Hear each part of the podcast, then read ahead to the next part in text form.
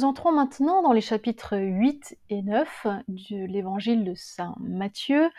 Nous allons nous intéresser particulièrement maintenant au chapitre 8.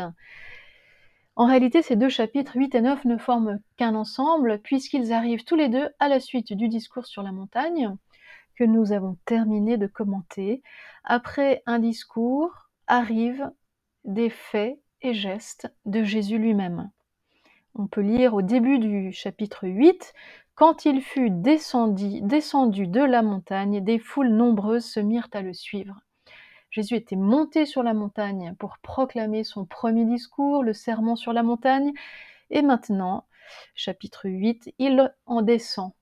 Et que va-t-il faire? Ces deux chapitres 8 et 9 vont nous présenter Jésus dans son activité de thérapeute ou de guérisseur. Voilà. Il ne suffit pas de dire des belles paroles, maintenant Jésus va mettre en œuvre ce que lui-même a prêché et annoncé. Et toute euh, la structure de l'évangile de Matthieu va avancer de cette manière. Vous savez, nous avons dit très rapidement déjà, mais que l'évangile de Matthieu est structuré selon cinq grands discours. À l'issue de chacun des discours commence une section narrative. La section narrative qui nous occupe aujourd'hui est celle des miracles, des grands signes euh, opérés par Jésus. Alors ces signes, dans ces deux chapitres, 8 et 9 sont au nombre de 10. 10 signes, 10 miracles ou guérisons que nous allons euh, regarder en détail ensemble. Pourquoi 10 Bien sûr que ces 10 signes font immédiatement écho aux 10 paroles alors prononcées par Moïse sur la montagne au Sinaï au temps de l'Exode. Voilà, après une loi proclamée sur la montagne, eh bien, arrivent maintenant les signes qui vont euh, venir confirmer la parole, la loi donnée auparavant. Les guérisons, les exorcismes, les prodiges naturels, les résurrections que Jésus réalise dans les synoptiques, dans les évangiles synoptiques, Matthieu, Marc et Luc sont appelés des dunamis, c'est-à-dire des tours de force. Dans l'évangile de Jean, on les appelle des séméion, c'est-à-dire des signes. Jean probablement préfère le terme de signe pour que l'on ne reste pas simplement fasciné par euh, le côté extraordinaire des prodiges réalisés par Jésus, mais ce sont des signes, des signes qui indiquent quelque chose d'autre, quelque chose de plus profond. En fait, ces, ces dix signes, ces dix miracles vont attester quoi donc L'identité même de Jésus comme Messie, comme Fils du Dieu vivant. En fait, ces signes nous sont donnés dans ces chapitres 8 et 9 pour attester que le royaume est là. Faut-il rappeler ce qu'il faut entendre par royaume? Nous avions vu que tout le ministère public de Jésus est inauguré précisément avec la prédication de Jean-Baptiste, le royaume des cieux est tout proche. Et Jésus lui-même reprendra ces mots. Le royaume des cieux est arrivé. C'est le grand projet de Jésus, le royaume. Ce terme royaume, basileia, peut être traduit par trois substantifs qui se dérivent du mot roi que la langue française distingue d'ailleurs, la royauté, le règne, le royaume. En fait, pour comprendre ce Basileia, ce royaume proclamé par Jean-Baptiste puis par Jésus, il faut revenir à l'Ancien Testament. Euh, comme d'ailleurs Jean-Baptiste le fait en Matthieu 3.3 lorsqu'il cite le prophète Isaïe. En fait, pour Israël, Dieu seul est le véritable roi. Voilà. L'échec de la royauté humaine en Israël en a témoigné. Tout s'est écroulé à partir du VIe siècle avant Jésus-Christ avec l'invasion babylonienne. Et à partir de là, plus jamais ne se relèvera vraiment en Israël une royauté en tant que telle. Pourtant, l'espérance d'Israël repose tout de même sur euh, une dynastie de David. C'est-à-dire que cette espérance euh, va se transformer en une attente messianique. ces figures de l'Ancien Testament vont être réinvestis par un mouvement messianique qui va naître et se développer en particulier à partir du retour d'exil. Et puis cette attente messianique va bien sûr se cristalliser sur la personne de Jésus-Christ pour certains juifs de Palestine. Tous, tous ne se sont pas convertis, tous n'ont pas euh, suivi Jésus en tant que leur maître, et tous ne sont pas devenus disciples. Mais certains, oui. C'est pourquoi dans les évangiles, il est question du thème de la royauté, du règne ou du royaume proclamé et instauré par Jésus-Christ. D'ailleurs, en ce sens, la traduction de Basileia comme royaume est quelque peu insuffisante parce que en fait le royaume désigne uniquement les institutions régies par le roi comme euh, son territoire, son peuple, voilà, sur lesquels il exerce son autorité avec toute leur richesse, etc. En fait, il serait plus adéquat de parler de la souveraineté ou de la seigneurie de Dieu qui se réalise en Christ lorsque l'on dit royaume. Mais pour simplifier, on garde la terminologie de royaume. Entendons-nous bien, il s'agit de la seigneurie de Dieu qui se réalise en Christ. Alors, nous entrons euh, donc dans cette activité thérapeutique de Jésus. Tous les évangiles en parlent. Il s'agit probablement d'un des éléments sur le plan historique qui soit les plus sûrs de l'activité de Jésus il y a plusieurs indices qui nous permettent de, parvenir à cette, conclusion. D'abord, le nombre de miracles est imposant, puisqu'on recense 27 miracles dans les évangiles.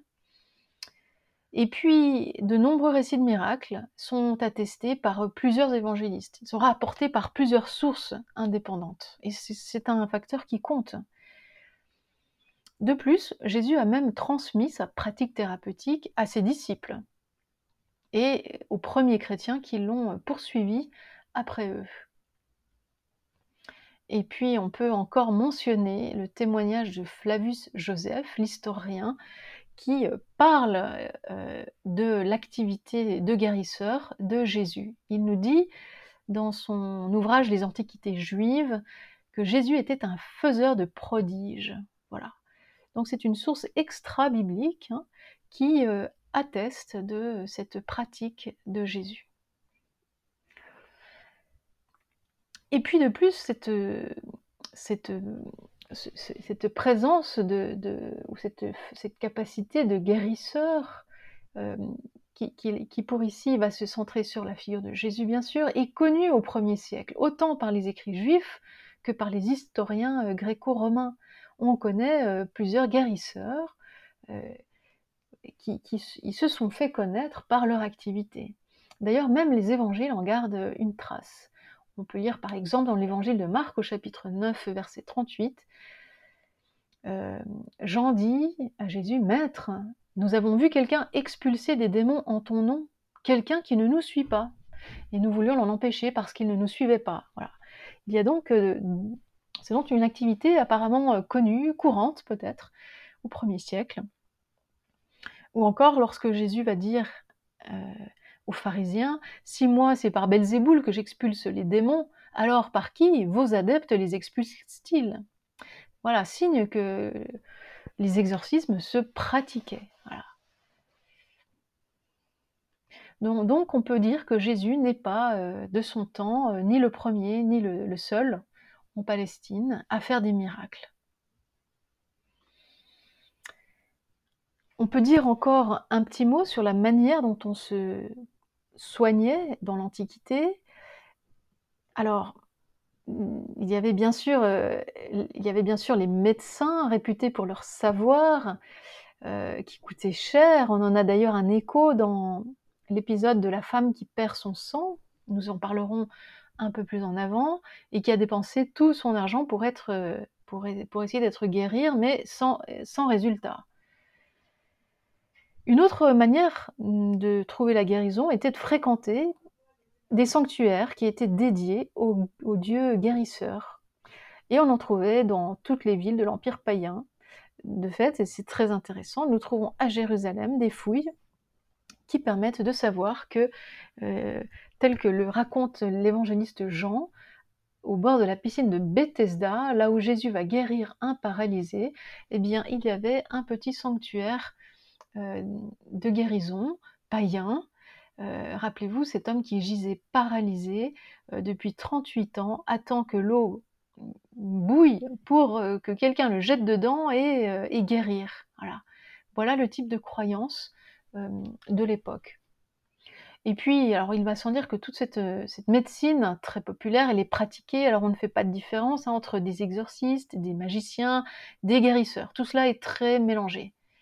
Voilà, dès que quelqu'un a un pouvoir de guérison physique ou, ou, mental ou d'exorcisme, hein, de pouvoir sur un esprit, eh bien on va attribuer cela au charisme du, guérisseur. Jésus appartient euh, assurément à ce type de personnage.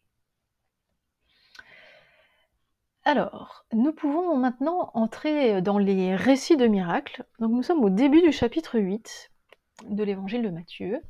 Et le premier miracle de Jésus est la guérison d'un lépreux.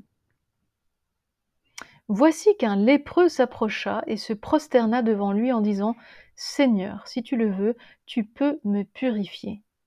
Il étendit la main et le toucha en disant Je le veux, sois purifié et aussitôt sa, lèpre fut purifiée. Jésus lui dit Garde-toi d'en parler à personne, mais va te montrer au prêtre et offre le don qu'a prescrit Moïse. Ce leur sera une attestation. Il ne s'agit pas tant ici d'une guérison que d'une purification, car dans la Bible, en Israël, Dieu seul peut purifier de la lèpre.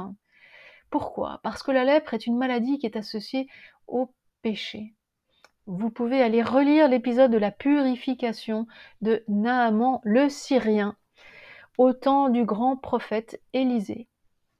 Vous trouverez cet épisode dans le deuxième livre des rois au chapitre 5. En fait, le prophète Élisée n'accepte aucun présent de la part de Naaman en, geste de gratitude pour sa guérison. Pourquoi donc? Parce que c'est Dieu qui l'a guéri, ce n'est pas Élisée, c'est bien Dieu. Dieu seul peut purifier de la lèpre. Nous pouvons prendre un deuxième exemple bien connu dans l'Ancien Testament, dans le livre des Nombres au chapitre 12. Vous pouvez relire l'épisode de la lèpre de Myriam. À nouveau, cet épisode nous montre que Dieu seul a le pouvoir de guérir la lèpre. Et ainsi, encore euh, du temps de Jésus, une fois que lorsque l'on était purifié, guéri de la lèpre, il fallait aller se montrer au prêtre. C'est celui-ci qui allait attester la guérison, précisément parce que Dieu seul pouvait en guérir. Donc, nous retenons de ce premier miracle que la lèpre est une maladie associée au péché. Et cela va être décisif pour la suite des miracles que nous allons rencontrer. Nous allons passer directement à un deuxième épisode, c'est celui de, l'exorcisme des deux démoniaques, les démoniaques gadaréniens, toujours au chapitre 8 de notre évangile, à partir du verset 28. Quand il fut arrivé sur l'autre rive, au pays des Gadaréniens, deux démoniaques, sortant des tombeaux, vinrent à sa rencontre. Des êtres si sauvages que nul ne se sentait de force à passer par ce chemin. Les voilà qui se mirent à crier. Que nous veux-tu, fils de Dieu? Es-tu venu ici pour nous tourmenter avant le temps? Or il y avait à une certaine distance un gros troupeau de porcs en train de paître, et les démons suppliaient Jésus. Si tu nous expulses, envoie-nous dans ce troupeau de porcs. Allez, leur dit-il. Sortant alors, ils s'en allèrent dans les ports, et voilà que tout le troupeau se précipita du haut de l'escarpement dans la mer et périt dans les eaux.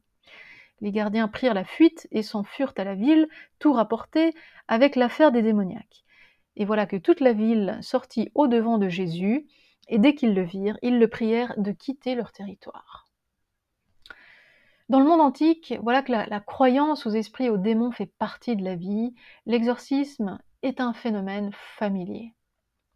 C'est justement à l'influence d'esprits maléfiques que l'on attribue l'ivrognerie, la débauche, les fortes douleurs aussi, et même les troubles de la personnalité, tout ce qui ressemble à crise d'épilepsie, psychose, etc. Bref, quand quelqu'un semble être hors de lui-même, lorsque la maîtrise de son corps lui échappe, eh bien, euh, l'explication la plus courante est de parler de la possession d'un esprit maléfique. Du coup, expulser l'intrus devient le remède à appliquer.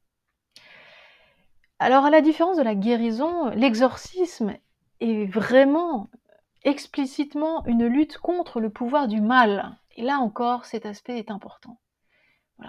Le, guérisseur s'engage dans une lutte à mort contre une puissance démoniaque. Voilà, donc dans la mesure où, les, démons sont reconnus comme des êtres sataniques, c'est vraiment un combat cosmique contre les puissances hostiles à Dieu, euh, que l'exorciste va, œuvrer. Voilà.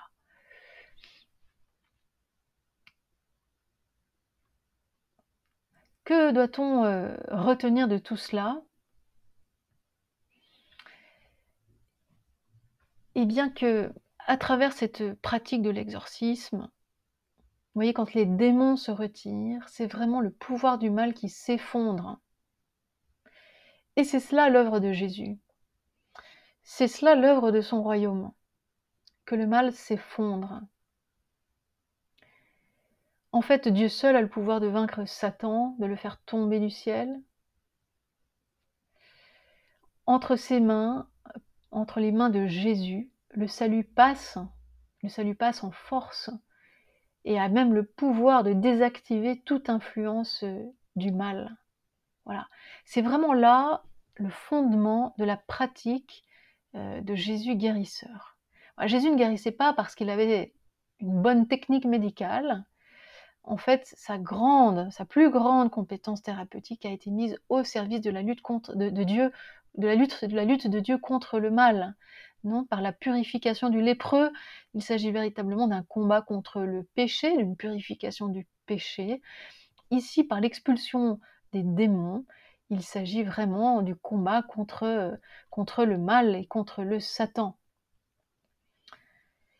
Voilà, donc il est important de, voir cette dimension hein, qui se trouve derrière euh, cette activité thérapeutique de Jésus, car ce n'est pas seulement un volet miraculeux euh, que Jésus euh, montre, mais véritablement les signes qu'il fait, le sens qu'il donne aux signes qu'il fait, eh bien, témoigne euh, de la présence, de l'arrivée du royaume divin.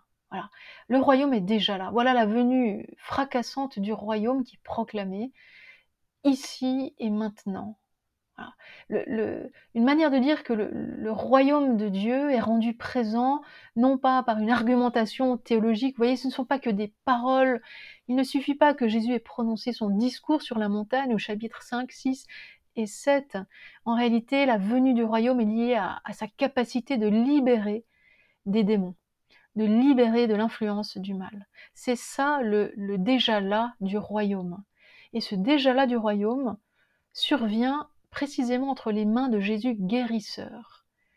Voilà, donc cette activité thérapeutique de Jésus est loin d'être euh, anecdotique, elle est, loin d'être seulement spectaculaire, euh, elle, met en œuvre toute l'action, euh, tout le programme de Jésus, du Messie, celui d'une victoire contre le mal.